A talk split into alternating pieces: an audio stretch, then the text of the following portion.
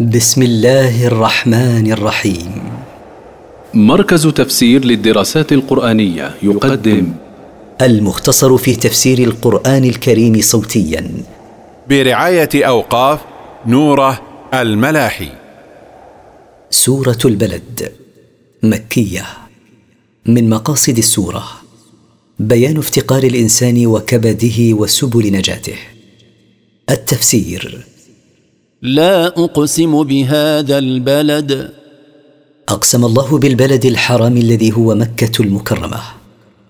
وأنت حل بهذا البلد. وأنت أيها الرسول حلال لك ما تصنع فيها.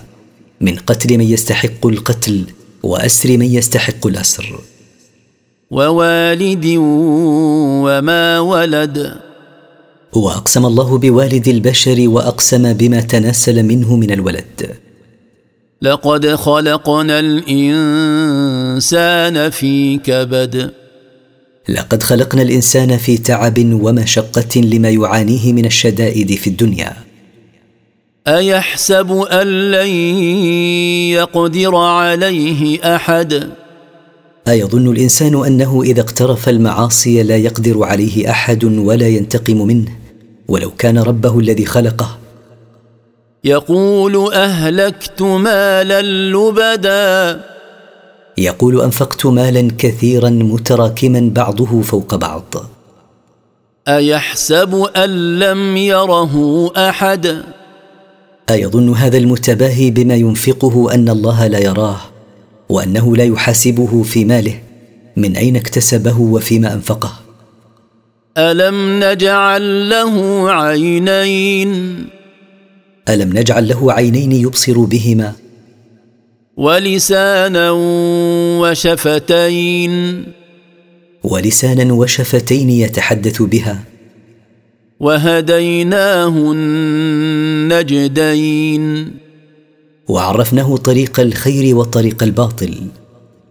فلقتحم العقبة.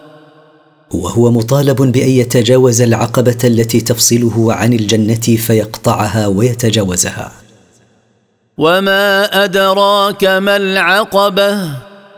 وما اعلمك ايها الرسول ما العقبه التي عليه ان يقطعها ليدخل الجنه؟ فك رقبه.